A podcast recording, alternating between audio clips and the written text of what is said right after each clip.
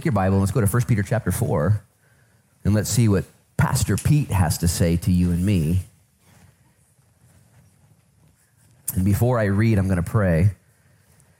Lord, would you help us today in Jesus' name to sense your peace in the storm, to sense your direction, Lord, in the race, to know exactly what it is you want for us. Maybe it's, it's a stay at home mom who's hearing all this saying, What? I could use some of those diapers. You know, like, what? There's other stuff going on besides my own life. And maybe that stay at home mom just needs to settle into continuing to run that race, to loving her kids, to loving her, her husband, to, to, to loving her house, to just being so set free and, and all the hustle and to be strengthened. Maybe it's to a, to a dad who's a stay at home dad or a, a working dad or a working mom, somebody who's on the grind right now and they would be encouraged to keep going. Maybe it's a, a family member or an employer or an employee. You're working for somebody. And you think to yourself, I just want to be a good servant. I want to be a good witness. I want to be a good, I want to be like Joseph, who was a, a good slave to, to Potiphar. I want to be like Joseph, who was a good prisoner to the prison keeper. I want to be a, a, a, good leader. I want to be a good man or good, well, or whatever the case is. Would you instruct us and inspire us today? Holy Spirit, have your way. We thank you for your word, which doesn't return void, but instead accomplishes things in us. It reveals thoughts and intentions. It waters, it renews, it restores, it rescues, it alerts, it alarms, it corrects. Lord, we ask that your word would have its way. Thank you again for all you've done, and we do plead for your wisdom. Lord, give us great wisdom for such a time as this.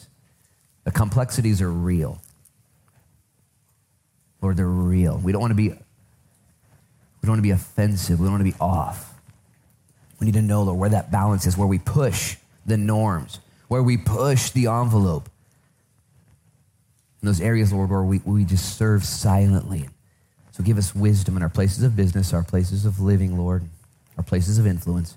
Bless us now, we ask, in Jesus' name. And everybody said, Amen. First Peter chapter 4. I'm going to read to you beginning in verse 7. We were here two weeks ago, and we're going to try and get to verse 19, but I want to do a little cleanup before we jump into verse 12, which will be brand new. Look what Peter says in verse 7. He says, But the end of all things is at hand. Man, therefore, be serious and watchful in your prayers. And above all these things, have fervent love for one another, for love will cover a multitude of sins.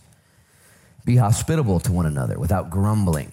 And as each of you has received a gift, minister it to one another as good stewards of the manifold grace of God. He goes on, if anyone speaks, man, let him speak as the oracles of God. You're an ambassador. If anyone ministers, let him do it with the ability which God supplies, that in all things God may be glorified through Jesus Christ, to whom belong the glory and the dominion forever and ever. Amen. Verses 7 through 11 are very practical in nature by way of what our Christianity should look like on planet Earth. Above all these things, make sure you're adding love, hospitality, humility, good stewardship over the gifts that God has given to you for God's glory. It's so practical, but I want to remind you of the audience that Peter is writing to. He's writing to the church in Rome, and he's giving them instructions on how to live in a world gone mad. As a matter of fact, in Rome at that time, they're experiencing social prejudices and fears of violence rioting and protest, corruptions, rulers that you couldn't trust anymore, and an ever changing political landscape, while the leading superpower of the world slowly imploded and found themselves falling apart. Can you imagine living in an environment like that? What would that would be so crazy to live in the ruling world government at that time as it slowly imploded and dissolved and fell apart from the inside out social injustices and riots and violence and political landscapes that were changing and corruption and sin and all the man that would be so intense. What would you do? And so peter writes to the church. He says here's what i want you guys to stay focused on. While the world is slowly burning while things are getting crazier and crazier while the end is near while the days are getting darker don't get distracted by all of those things but instead focus on what God has put you here for. This is why we study the Bible. Uh, some people say that it's an outdated book and that it doesn't have any relevance to today's culture, but this book is alive. It's timeless and timely. When I say it's timeless, I mean that it transcends time. And timely means that every word, well fit and spoken, is to us valuable for our walk today. And uh, that's why we read God's word and study God's word. And the primary way that God has chosen to speak to his church is through his word. God speaks to his church through his word, through his spirit, and through his people, through his creation as well. But it's through his word. So if you want a word from God, you got to get into the word of God. It's that simple.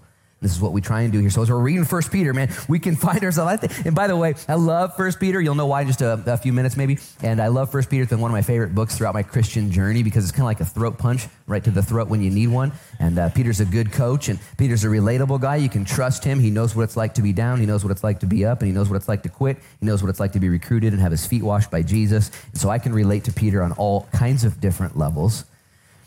And Peter tells us what we're to be doing in order that we might find ourselves valuable to the end of our lives. And so uh, Peter's going to tell us what it looks like to live in a world gone mad, a world that's upside down. And the primary message of First Peter and Second Peter, and we decided to go through First Peter when we were halfway through the book of Revelation years and years ago, 2019. I kind of just said, you know what? When we're done with Revelation, we're going to get into First Peter. And now nobody knew at the beginning of Revelation that we'd be kind of in an upside down world now. And God knows, and so He's given to us, I believe, the instructions we need out of 1 Peter for such a time as this. And here's the deal write this down. The primary message of 1 Peter is that you're going to suffer.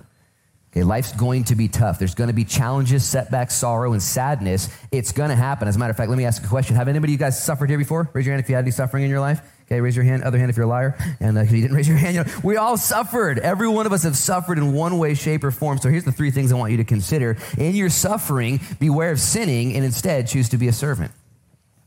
Don't sin when you're under duress and under pressure. Instead, when you feel like picking or throwing in the towel, pick up the towel and serve.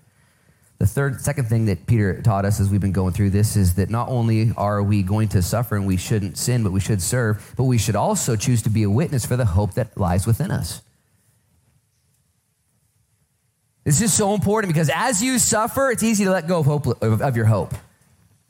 As a Christian, has anybody ever told you, give your life to Jesus Christ and your life will become better than it ever has before? Give your life to Jesus Christ and it'll be easy peasy, lemon squeezy. Okay? The reality is, give your life to Jesus Christ is the rightest thing you'll ever do, but it's going to be very difficult for you moving forward because we're in a broken world.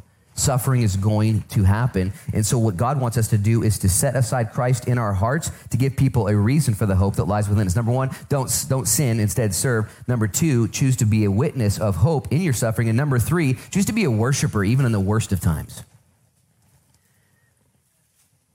This is Christianity like 303. You know, don't you love it when the worship singer sings your favorite song? So good. What about when he sings your least favorite song? Eh, I hate this song, you know. I'm gonna go out to the car, you know, this isn't my song. Singing it wrong. It's too high, it's too low, it's too loud, it's too quiet. You know what I mean? You ever have those days? Is your song? It's like, I don't like this song. Really? Really? Really? Or whatever the case is, or maybe it is your favorite song. But life's upside down for you. Things are difficult for you. Testing is happening in your life. I don't want to sing. I don't want to sing. I'll tell you what, singing in your suffering is an opportunity for you to worship at a greater depth than you previously had experienced with the Lord. You're going to suffer. It's not optional, it's promised, it's predicted, it's set in stone. So make a decision early on. Okay, when I suffer, I'm not going to sin, I'm going to serve. It's a big boy decision right there. Okay, you got to make it every single day. I'm also going to use it as an opportunity as a witness for the people around me, for the hope that lies within me when everything's burning. And I'm also, this is between you and the Lord, by the way, I think it's even more important than serving others in the body of faith, a witness to the people who don't know the Lord. This is something the Lord's working on me in 2021. Just be honest with you guys. The Lord's saying, Luke, hey, make sure you're connecting with me. Everything you do, Luke, appreciate you. You're doing great. Connect with me. It's worship to me when you're suffering, when you're hurting. Gives us practical instructions. He tells us that each one of us have a gift. He says to be hospitable, to grow in love. And the reason why I think he gives us these practical gifts is something I've alluded to in the service two or three times today. But in John 13, the disciples gathered for the Last Supper, and by the end of supper, nobody had served one another. They just hadn't done it, they didn't want to do it. They knew it was the custom. Not only was it gross to have nasty feet, but it was a ceremonial norm to have your feet washed, but nobody wanted to be a servant. So Jesus put on the servant's garments. He dressed up like a servant, washed their feet, and then stood back and said, I did this as an example for you. Now go and do likewise to who? Starts with O, rhymes with others. Now I say it that way because listen, this is crazy. This is crazy. I think Jesus should have washed their feet, stood up, and said, I washed your feet, now wash mine. How many of you guys would have thought that's okay? Absolutely. Of course, Jesus. You wash my feet, I'll wash yours. No. Jesus said, I washed your nasty feet. Now go wash other nasty feet. That's, that's what it's all about. Practical ministry, practical service. And these were the disciples that had been with Jesus for three years. Like theolo- these were the theologians. These were the apostles, not the B apostles. I mean, these were the guys. And they didn't even want to serve people. They want to serve their neighbor. They want to be nice. They want to be kind. They wanted to be, they wanted to be appreciated. They were concerned about who was going to be the greatest amongst them. And Jesus even said one day, He said, Hey, you want to be the greatest? That's so cool. Here's how you do it if you want to be the greatest among men, become the servant of all. This is so awesome. Peter heard all this. Peter knew all this. So when Peter writes his epistle, just hours, or should I say years, just a few years before he dies, he recalls, he recounts, he records all of these same similar instructions that he missed the first time. Practical. Each person here has a gift. As a matter of fact, look at verse 10. As each one has received a gift, minister it to one another as good stewards of the manifold grace of God. Two weeks ago, we went through this and actually read all of the gifts out of 1 Corinthians 12 and Romans 12. You can go back there and list those and read them yourself. There's seven in Romans and nine in Corinthians. There's all kinds of gifts listed. I'm going to remind you what I said then. It's not an exhaustive list. There are other gifts that the Holy Spirit gives that aren't recorded in the scriptures. There are gifts that God gives men and women to use for certain times of ministry and purposes. One of the things you should do as a Christian is ask yourself, what are you good at? What do you have effectivity and success in? That may be your gift, your spiritual gift. And also, what stirs you up and brings electricity to your life and brings life to you when you do those things? Maybe it's singing, maybe it's teaching, maybe it's serving, maybe it's ministry, maybe it's listening, maybe it's prophecy, maybe it's prayer. Whatever the case is for you, ask God, who am I in the body of Christ? What should I be doing? Paul would say in 1 Corinthians 13, however, if you do all kinds of good stuff, have all kinds of good things, and you're serving, but you don't have love, it doesn't even matter. It's got to be born out of love. Love is a verb, but it's also a reality of the heart, it's a condition. And the main problem isn't finding out what needs to be done or even how you're gifted. The main problem in life is denying our flesh and living for God's glory and others' good, choosing to do that daily. Matter of fact, it's easy to get saved. How hard is it to get saved? Like Jesus says, I died for you. Do you love me? Like, I love you so much, bro.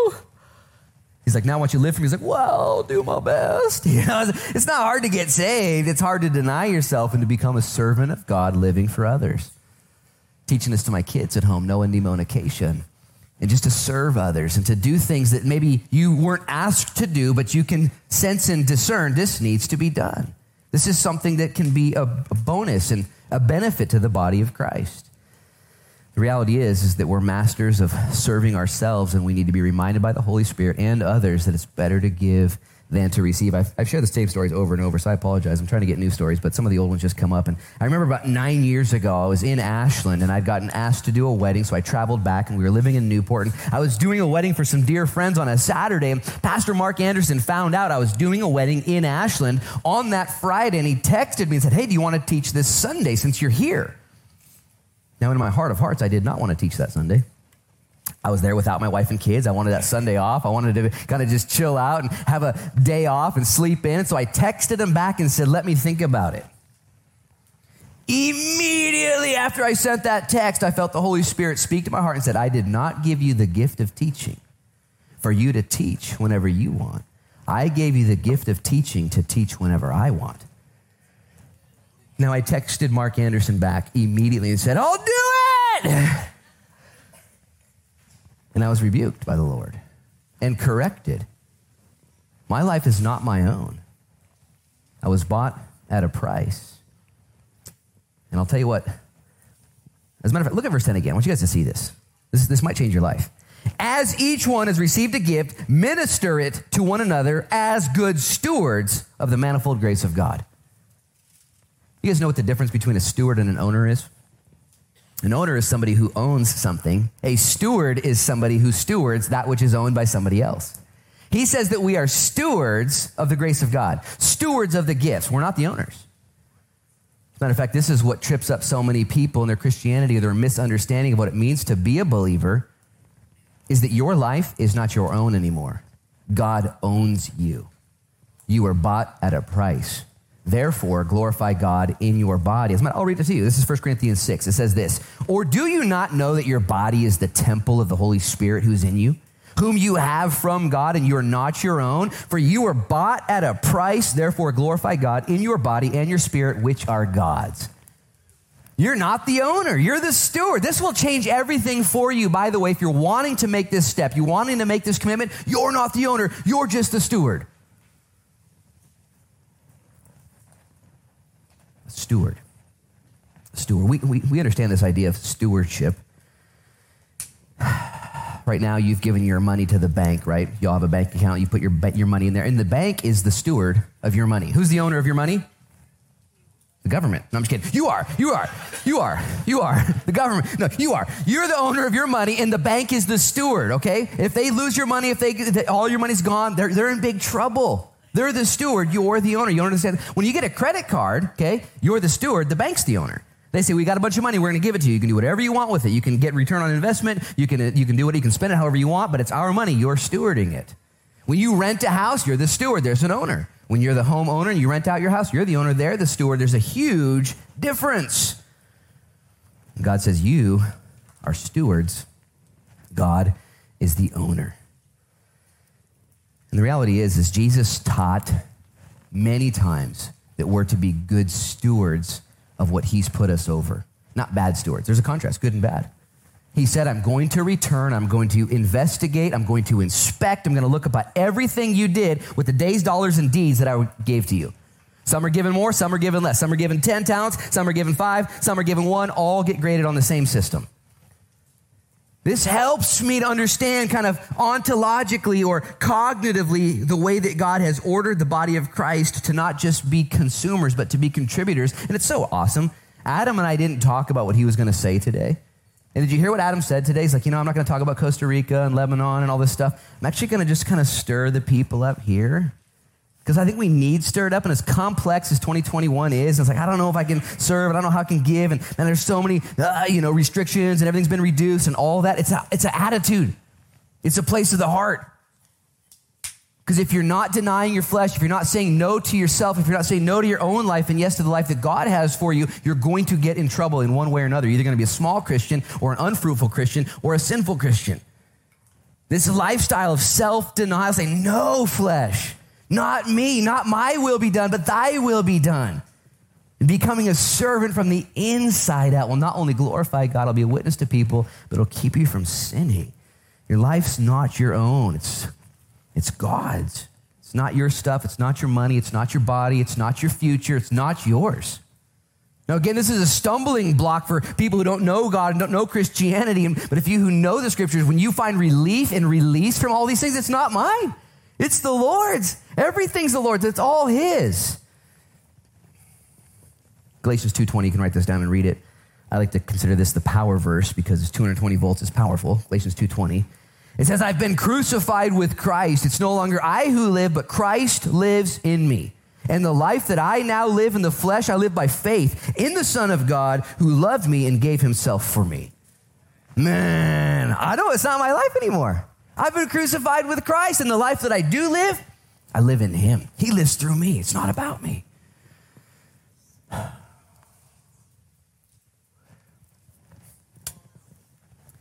going to give you four things to consider. Here's the four different areas you're going to find yourself. Number one is the non Christian.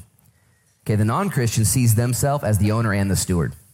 This is my life. I got to do whatever I want. It's my body, my choice. It's, it's my, my money. It's my house. It's my deal. It's, it's mine, mine, mine. I get to do what I want. And any return on investment, anything that's given good for me, it's mine. I'm the owner and the steward. That's a non Christian belief system. Okay? Then there's the misguided Christian. Misguided Christian says that I'm the owner, but God's the steward. Okay, God's given to me his wealth and work and resources, and I'm the owner. And guess what? God's to bless me. He's to keep me. He's to provide for me. It's the health, wealth, and prosperity doctrine where God does whatever I say to do because I'm the owner and he's the steward. Okay, this is the misguided Christian. Careful, write that down and chew on that later. Then there's the lazy Christian. Careful now. The lazy Christian says that God is the owner and the steward. Just going to let that set for a second. I'm saved. God owns it and he's stewarding it, man. I'm just sitting here eating popcorn. You know, this is so fun. I'm gonna watch God do stuff. God wants there to be revival. I'm gonna be the first to witness it. You know, eating your popcorn. God wants there to be maturation in my life and maturation in my family and growth and wants to see a witness in my community and wants to see things happen and Sunday school get, get covered and parking lot ministry get covered and hoodie ministry get covered and, and the revival. We prayed for revival at the prayer meeting this morning at 8.30. We prayed for revival in our town. And the lazy Christian says God's going to own that and steward that. I just, I just, I don't know. It's not a big deal. Anyways, moving on. The good Christian says that God's the owner and I'm the steward. I mean, trip out. Have you ever had a good employee? Been a good employee? You employers know what it's like to have a good employee. They're rare. They really are rare to find a good, faithful worker who's going to treat your assets, treat your business, treat your resources, treat your livelihood as something that is going to be a benefit to you and going to be something that he or she stewards well. You own it, they steward it well. And this is what the Christian life is. God owns my life, but he has instructed you and me to be stewards over his wealth, others' good, for the glory of God. The goal in this life is to be a good steward. When the Lord returns, he's going to investigate, he's going to inspect. Now, let me just, I, I kind of, I, I, left some things on the table two weeks ago, and so that was kind of clean up from two weeks ago. Thank you for letting me preach that first sermon. Now we're going to get into the second sermon. Verse 12. How many guys think that if you live for the glory of God and the good of others, if you become that fourth description, where God is the owner and I'm the steward, and you live your life with that regard, and you're not the lazy Christian or the misguided Christian or the non Christian, and you do these things, you're going to have good results coming at you. How many of you guys think that that's true? You do good, you're going to get good? Raise your hand, anybody? Trick question? Trick question? Okay, it's a trick question. I say that because if you do the right thing, not only will you get blessed and have peace in your heart, but you also, according to what the Bible teaches us, will bring upon you and incur difficulties in this life because this world is broken. Look at verse 12. Beloved, do not think it strange concerning the fiery trial which is to try you as though some strange thing happened to you, but rejoice to the extent that you partake of Christ's sufferings, that when his glory is revealed, you may also be glad with exceeding joy. Stop right there, eyes up here. Peter now segues from a very practical, pointed uh, instructions for the believers of what to do, what not to do, and how to do it. And then he says, Oh, by the way, don't be surprised at the fiery trials that you're going through as if some strange thing were happening to you. Instead, rejoice to the same degree that you partake of the sufferings of Christ. Don't be surprised. How many guys are surprised when you suffer? You're surprised when you're late to work. You're surprised when your car doesn't start. You're surprised when that person that's going slower than they should be drives in front of you. You're surprised when you get sick. You're surprised when it rains, not in Newport, but you're surprised when things don't go well for you. Whether you're surprised or not, you show it on your face. You show it by your emotions. You show it by your frustrations. Matter of fact, if you weren't surprised, then you'd be smiling all the time. There'd be no bad days. But in reality, man, there's some bad days. And what that shows in your emotions and your understanding is it shouldn't be this way. Why is it hard? Why is marriage difficult? Why is parenting difficult? Why are relationships difficult? Why is work difficult? I love Genesis 3. Genesis 3 promises us that relationships will be difficult, marriage will be difficult, parenting will be difficult, work will be difficult, life will be difficult. It's all ordered out right there, man. Don't be surprised, but yet we're surprised, aren't we? Read it again, verse 12. Why would he say, Beloved, do not think it strange concerning the fiery trial which is tried? One of the reasons why we're surprised is because we're trying our hardest. We're doing our best. And all of a sudden, we find ourselves taking on water. We find ourselves sinking. We find ourselves taking steps backward. We find ourselves taking hits. The enemy comes in like a lion, sneaking around. All these things happen to us, and you have to be able to ask yourself, what is going on? And in verse 12, he tells us, and this is very important, it says, Do not think it strange concerning the fiery trial, which is to try you as though some strange thing happened to you. Stop right there. He says it and gives us what is going on in your life. He says the fiery trial is there to try you. How many of you guys have a different version that says something else besides try? Anybody have a different word in there? Okay, that's great. The word there in the Greek literally means to test you. Don't be surprised when things are tough. Don't be surprised when things are difficult. Don't be surprised when things get hard. It's a test. And there's two primary reasons why tests come into your life. Number one is to identify the flaws and the weaknesses for correction. You ever built something before and you just like test it? You like, you know, push on it or you take it for a drive or a hobby or so. You, you know, you, you, you test something in order to identify flaws and weaknesses to fix them. And the second reason why you test something, please pay attention. The reason why things are tested is to show off the strength and the values of the thing that's been created. When a brand new car is rolled out and Car and Driver magazine takes that to the racetrack and they set up the cones and all the other obstacles and the jumps, you know, if it's a cool car, and they set up you know, all the things, and they begin to test that car. They're primarily doing it to show off, listen, the strength and the value and the ingenuity and the design of that vehicle. Let's just be honest. I hate tests. I hate hard days, bad days, failures by me, failures by others, stupid people, primarily myself. Man, and the Lord says, hey, don't be surprised. I'm identifying weaknesses and flaws within you, not because I hate you, but because I love you. And I'm going to work those things, those impurities to the surface. It comes up again. Have you, husbands, ever dealt with the same thing in your own imperfections more than once? Like, have you dealt with the same thing? Like, again? It's still there? I thought we dealt with this an hour ago, you know? How could there be more of that within me, you know? You in your marriage or in, in parenting or relationships? That purifying process. Don't be surprised. As if some strange thing happened. But instead, God is working in you We've learned about suffering throughout this epistle so far that suffering creates a witness for us. It loosens the grip of the world on us. It produces faith in us. It brings worship from us. All these things, if those things only happen through suffering, who are you to be surprised when God brings more suffering your way? Your life would be boring without predestined suffering. Now, again, you're not going to hear this on the TV the faith preachers and the name it and claim it guys. They're not going to tell you that it's going to get hard because that's predestined for you. They're going to tell you that everything's going to be greater, everything's going to be easier. And yet, Peter here, looking at the horizon, says, huh. So, right now, Christianity's being oppressed, but I see the future. It will one day not just be oppressed, it will be state ordered persecution. Christians will be pitched and forked and stabbed to the ground and lit on fire. Christians will be burned at the stake. Christians, he sees the future. Christians will be fed to lions. Christians will be mutilated. You know the Christians back in those days were taken and they were tied by all four of their limbs to four different horses, and then the horses were whipped in all different directions until they would be pulled apart? grotesque and diabolical ways of murder. And Peter says, No, not going to tell you that your best life is now. I'm not going to tell you that because it's going to get darker before it gets brighter. Don't be surprised. Don't be surprised because it's not about this life. This life is a vapor. It's here and then it's gone. Can you can you can you believe you're still alive? Anybody anybody with me like no way, I can't believe I'm still here. Look for real. The amount of people that die every single day in the world, the amount of people that died in 2020 in, in my life alone, the amount of people, and I love you guys. Okay?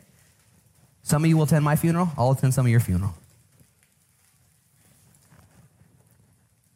And Peter and Jesus and God don't want us to get confused when we go through suffering and when we find ourselves. As a matter of fact, I want you guys to really see this as a, a love letter.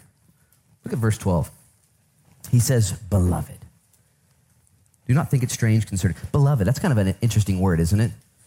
Gruff Peter fisherman Peter, tough Peter. Beloved, this is the same word that God the Father used in Mark chapter 1 and Matthew chapter 17 to describe from heaven, listen, his son Jesus Christ.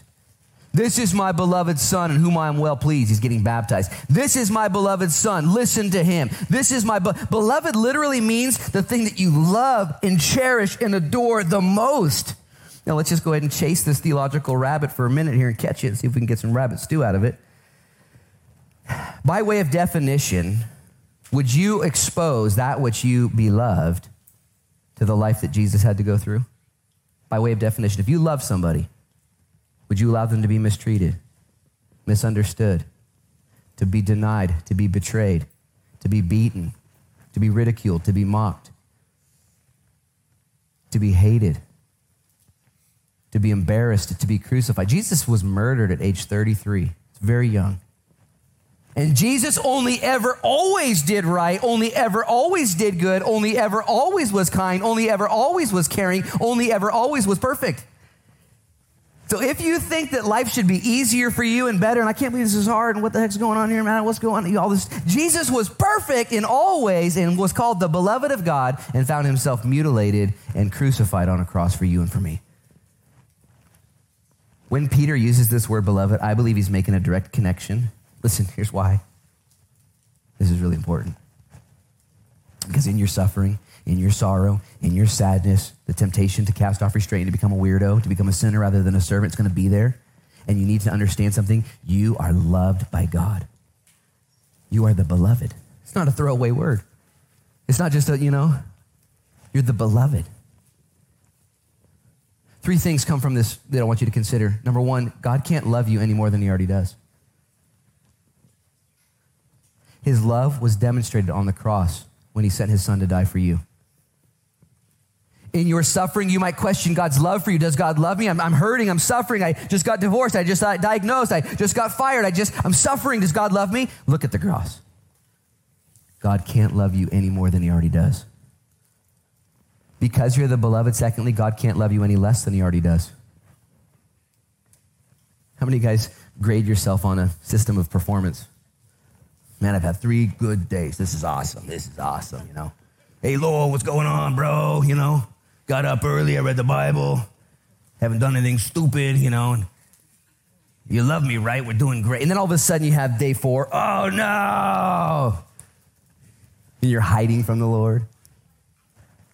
God can't love you any more than he already does, and God cannot love you any less than he already does. Yeah, but I'm suffering. It doesn't make sense. I don't, I don't, it doesn't make sense. If God loved me, wouldn't I not be suffering? You serious? Did God love Jesus? Is that his son? Did he love him? Does he love him? Did Jesus suffer in this life? And that'll help you in your suffering when you look at your life and say, man, I got the short end of the stick here. What the heck, bro? In the depth of suffering, even in this room or those watching online, the amount that's happened to, you, you need to understand that you are the beloved. Don't think it's strange. He can't love you any less. He can't love you anymore. And because you're the beloved, that love for you is protected in Him. He is love. This gives us a firm foundation and a platform to move forward. Whatever you're struggling with right now, whatever you're dealing with, maybe it's an outside influence, maybe it's an inside turbulence, a challenge of some sort, maybe a challenge of the mind. Peter rebukes us, he exhorts us don't think it strange. You're being tested Verse 13, he tells us what to do. But rejoice to the extent that you partake of Christ's sufferings, that when his glory is revealed, you may also be glad with exceeding joy. How many of you guys, when the suffering gets turned up, you just ask for that new party playlist? Like, turn it up, you know. I mean, how many guys instantly put on dance music? Like, dun, dun, suffers, like, you know. I'm going to read it again. But rejoice to the extent that you partake of Christ's suffering. I'm just not there yet. I'm just not there yet in my suffering. I don't rejoice yet, but I read scriptures like these, passages like this, and I understand the end from the beginning. I understand my future, and I say, okay, okay, wait. If Christ suffered for the joy set before him, I can rejoice. Can, the world has no hope but that which is happening in the immediate experience. The world is absolutely lost. It is absolutely addicted to the immediate and the now. Christianity has a long term vision, an eternal future. Moses said in his psalm, Lord, teach us to number our days that we might gain a heart of wisdom, knowing that there's an end There's a hereafter. When we understand this, we can rejoice to the extent that we partake of Christ's sufferings. Everybody wants a crown, but you have to endure the cross to get there. The Apostle Paul had this mindset. Acts chapter 20, he gathers together with the leaders there at Miletus, the Ephesian elders, and he's telling them his final sermon. And in Acts 20, towards the middle, he says this He says, I'm not sure what the future holds, except that it's going to be chains and imprisonment. But none of these things move me, nor do I count my life dear to myself, that I might finish my race with joy. And the ministry which God has given to me to preach the gospel of Jesus Christ. So, what's Paul say? He says the future is going to be tough, but I don't care. So I might have joy in my race. Interesting. It's so fun to be a Christian. It's so fun to have the future figured out. We just finished Revelation. We could start there again if you guys forgot. I could go back. It's all online. You can go look, look it up. I had a friend text me last night out of the blue. He said, The end is near. I was like, Whoa, dude, I agree. I didn't know if it was a personal threat or.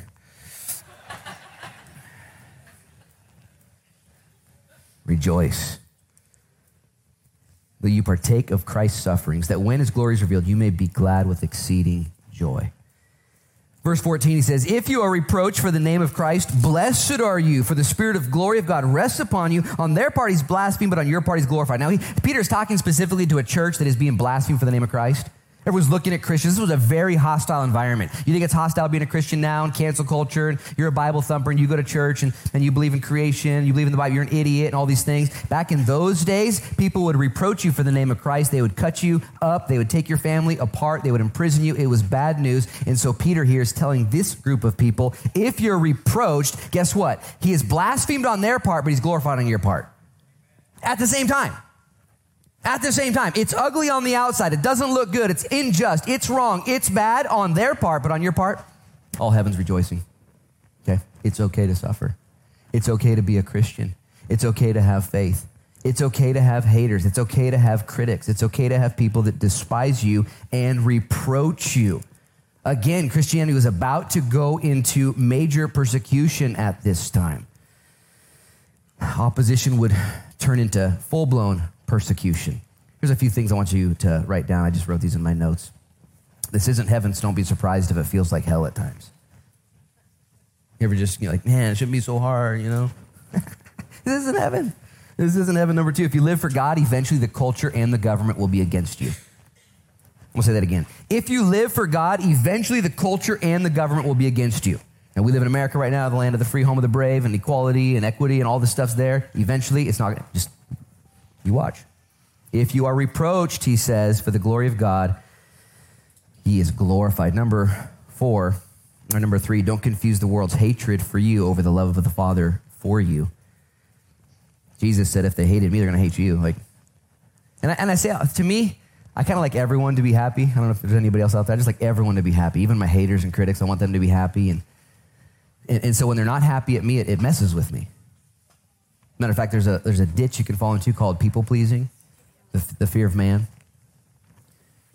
what he says here in, in, in verse 14 is that you're going to be blasphemed. It's okay because you're glorified at the very same time. It's upside down. The fear of man, what they think of you, what's going on around you, that's a snare, but the fear of the Lord will put you in a secure place. Wouldn't it be awesome if we all just cared more about what God thought of us than anybody else? Talk about walking in a secure place. That's Proverbs 29, by the way. Just because it's difficult doesn't mean you're doing it wrong or being punished. That's important for somebody. Right now, you say, why, why is it hard? Why is it difficult right now? Am I doing it wrong? No. You're in an upside down, broken world. Fifthly and lastly, this is maybe a global reality. Some sufferings aren't personal, but they are personally experienced. Okay, the things that are going on in the world, they're not your problem, not your fault, but you are suffering because of them. He says in verse 14, if any of you are reproached for the name of Christ, blessed are you, for the spirit of glory and of God rests upon you. On their part, he's blasphemed, but on your part, he's glorified. This idea of being reproached for Christ is interesting. I think it was Friday, we went to Pastor Tobias's house for dinner, and Andrea's wife and Grayson and Colton were there, and we brought our kids over, and we were just talking, asking how they're doing. Hey, how's it going? You guys live in Newport now, and you're in the ministry now, and we're here. This is so crazy. And, and we are just letting Andrea and Tobias talk and just listening to them, and they were talking about various observations about living in Newport. And it was good. And one of the things that Andrea brought up, she said, you know, one of the things that we, we I guess we expected, but didn't really expect to this degree and one of the things we've noted now that we've moved from Bend and live in Newport and are serving here is the spiritual warfare. Because we've been in ministry and then we've been not in ministry. Pastor Tobias served at a church in Redmond. He's been in ministry, he's been a worship leader, a pastor. And then there's seasons where you're not necessarily serving in that capacity. And to hear them say that, yeah, now it's, it's man, it's, it's, it's heavy duty. And I kind of wanted to start crying just right there. kind of wanted to just start crying because I've been in the ministry now for over 20 years and the, re- the reproach for Christ. Not just horizontally, but, man, in, the spiritual world. And I just want to exhort you, men and women out there who are living for Christ. You're serving your family. You're serving your neighborhood. You're serving in your ministry. You're serving in one way, shape, or another. And you're like, man, whoa, life's tough. Beyond the COVID, beyond the issues, beyond the economics and, and hyperinflation, beyond all that, life's just tough sometimes. Amen. It's tough. Don't forget. As a matter of fact, I need to get these verses done, otherwise, I'm going to just not be a good teacher. It says, verse 15. It says, But let none of you suffer as a murderer, a thief, an evildoer, or as a busybody in other people's matters. We're talking about suffering. And Peter slips this in and says, But by the way, if your suffering is due to your murdering, your thievery, your busybodying, or your evil doing, that doesn't count. Can I get an amen from somebody? Okay, that doesn't count. Sometimes your suffering is because you're an idiot. Okay? Sometimes your suffering is your fault. You're the lazy one. You're the sinful one. You're the bum. And I got to be real careful when I say this and be real sensitive as I'm trying to, obviously, because there are some people who are suffering. There's nothing they can do about it. There are other myriads, dozens, hundreds, and millions of people who are suffering, and you can do something about it. Okay, there's deadbeat moms, deadbeat dads, deadbeat men, deadbeat women who won't keep a job, won't step up, won't make the effort, won't step out, won't steward the resources that God has given to them, and they're stuck wondering why life's difficult for them. I've been that person. As a matter of fact, this portion of scripture is near and dear to me because I was reading this very chapter, chapter 4 of Peter, on Thanksgiving Day, 1998. And it was talking about suffering, and the Lord was stirring in my heart. I was by myself. My family was in Newport. I was in Ashland. I was kind of depressed, going through the holidays, giving my life back to the Lord. As I began to process suffering, I said this in my heart Lord, man, this year's been tough for me. Remember when I got arrested in January for fake IDs and sentenced to jail in August? And man, now I'm out, and here I am, and it's been tough. And man, Lord, you saw me when I was suffering. And I got to verse 15. But let none of you suffer as a murderer, a thief, an evildoer, or a busybody in other people's matters. Matter of fact, I was reading the New Living Translation. Here's what it says It says, If you suffer, however, it must not be for murder, stealing, making trouble, or prying into other people's affairs. And I remember reading that that day saying, Oh, you mean I did all this? And the Lord's love was there for me. He said, Yeah, you did all this, dum dum. Yeah, you suffered, but that was your fault, bro. And I remember, I've, I've, shared this story before, but I remember I, I, closed my Bible and I was so devastated. I wanted to serve the Lord. I wanted to suffer. I wanted to serve. I wanted to do something for the Lord. My heart was being called, and I thought I'd suffered in jail. I thought I'd suffered with my two year license suspension and $5,000 in fines and year and a half probation, all the stuff I had to deal with. And the Lord says, No, no, you're an idiot. and here's what I asked the Lord I said, Okay, Lord, what should I do? I want, and I literally said this I said, Lord, I want to suffer for you. What should I do? And He said, Spit that dip out of your lip had a Skoal mint dip in my, you know. I don't know how your Thanksgiving in 1998 was. Mine was a little rough. and I spit the dip out, and he says, and take that pack of camel wides out of your cargo pants and set them both up on the TV. And so I did. I took my can of chew and my cigarettes. I was doing a can of chew and a pack of smokes every single day. And, I, and the Lord told me, He said, don't ever touch them again. You want to suffer for me? We'll start with this. And I put them. I remember I said, I was like, oh, oh, okay. Wow, that's big time. And I was excited to begin that process of dealing with my dumb dumbness and walking in the things of God. Yet he specifically says, and so in this idea of suffering, Okay, sometimes it's outside, sometimes it's inside, sometimes it's your fault, sometimes it's their fault. I love how Peter puts this in there. Make sure you're not going to take the easy route. Don't blame somebody else for your stuff. I wish I had more time to unpack this idea. We live in a culture right now that loves to play the victim card, loves to blame society, loves to blame your parents, loves to blame your kids, loves to blame the government, loves to blame your neighbors. And I believe there's a huge disservice. Peter says, no, no, no. By the way, he says murder, evil doing, thievery, and meddling. Okay, meddling, which is Facebook, just so you guys know. And uh, he just puts that out there.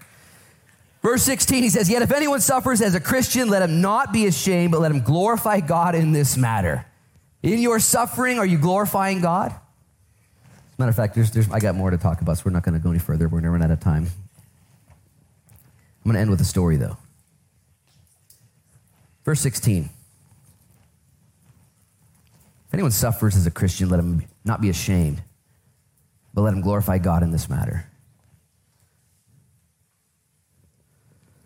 I pray that the Lord be glorified in my life. Do you guys ever pray that prayer? Usually I have like my own definition. Lord, let my sermons be powerful. That'll bring you glory, won't it? Lord, let our services be life changing. Lord, let my posts on Facebook be either hilarious or insightful, whatever I'm aiming for, you know. Lord, be glorified. Be glorified in my life. And sometimes Lord says, well, how about I how about I glorify myself through suffering in your life? Eh, that's not what I meant when I said you can have your way in my life. I'm going to read verse 16 again. Yet if anyone suffers as a Christian, let him not be ashamed, but let him glorify God in this matter. For the time has come for judgment to begin at the house of God. If it begins with us first, what will the end be for those who do not obey the gospel? For if the righteous one is scarcely saved, what will the ungodly and the sinner appear? Therefore, let those who suffer, listen, according to the will of God, commit their souls to Him in doing good as to a faithful Creator. This whole idea of suffering, Peter says, judgment's going to begin. It's going to begin at the house of God. The reason why this world needs to be judged is because we're all upside down. Everybody. And it begins with us first, and the rest of the world will be judged. And so right now, God is working out that testing in you. He's testing you. He's bringing up the impurities, the imperfections. He's strengthening the things that are valuable. And it's going to happen through suffering. Don't be surprised at the suffering, but instead seek to glorify God. The story I'm going to tell you guys is about Horatio Spafford. Most of you know his story.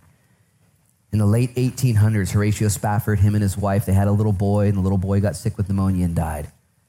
Later on, they were able to have four beautiful daughters. Horatio Spafford lived in Chicago, and they were preparing to take a little bit of time off from work, and they were getting on a boat all the way to Europe, and he had to stay back. You guys know his story. He had to stay back, and his wife and four daughters went on without him. As you guys know, out into the sea in the 1800s, that boat slammed into another naval boat from Germany and sank. 226 passengers died four of which were his daughters. As the story goes, she grabbed, the mom grabbed the four daughters as the boat was going down and prayed, said, God, would you save my daughters? And if not, would you prepare them for the fate that they're about to meet? She was found later on floating on a piece of wood, rescued. Nine days later, she was able to get to Europe and she sent her husband a telegram.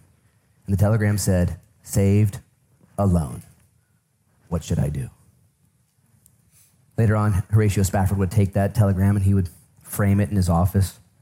He made the fateful journey to see his wife in Europe as she was mourning the loss of their four children. Now they were childless. And as they passed over those dark Atlantic waters, the captain of the boat with Horatio Spafford, he went and grabbed Horatio and said, Hey, this is where your daughters went down. Or right where the boat sank. And it was there that Horatio Spafford penned the famous hymn, It Is Well With My Soul It's well with my soul. Those sorrows like sea billows roll. It is well with my soul. It's well with my soul. Horatio Spafford went to be with his wife. They eventually had three more kids. One more would die of pneumonia. Eight children total, two alive, six dead. He's buried in Jerusalem. Through pain, through suffering, glorifying God in all things. Guys, there are macro levels of suffering, big time. It doesn't happen a lot.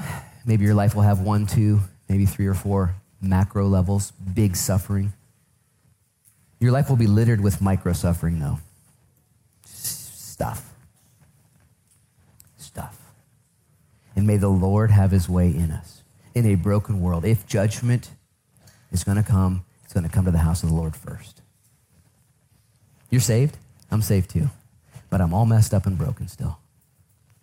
There's still work to be done. There's still glory to be revealed. There's still things that God is working in me, He's working through me, and He's working for Himself. Would you guys bow your heads and close your eyes? Lord, we, we surrender to you. We thank you for your kingdom. We thank you for your mercy and your grace. We thank you for your great love, Lord, that was demonstrated for us on the cross, that even while we were yet sinners, Christ died for us. And we thank you, Jesus. Would you forgive us of our sins? Lord, would you help the church in 2021? What a, what a wild group we are. All we can do is surrender and say, Lord, use us. Use us how you see fit. Help us to suffer well. Help us to shine in the dark. Help us to grow fruitfully. Help us to be those who mature. Help us to be those who repent of sin and who serve others. Thank you for Peter's letter. Thank you for this day, Lord.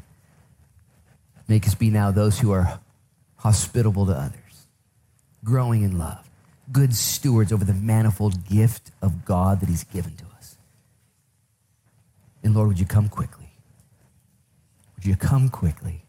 Lord, would you have mercy on our nation, not just our nation, but the world, Lord, humanity. Lord, we are so messed up. Thank you so much for your word and for your spirit and for your church. Make us alive in Christ. We thank you for all you've done and all you're going to do. Bless us this week, Lord, and all those things that we put our hands to. May it be for your glory and for others' good. In Jesus' name we pray. And everybody said, Amen, amen and amen.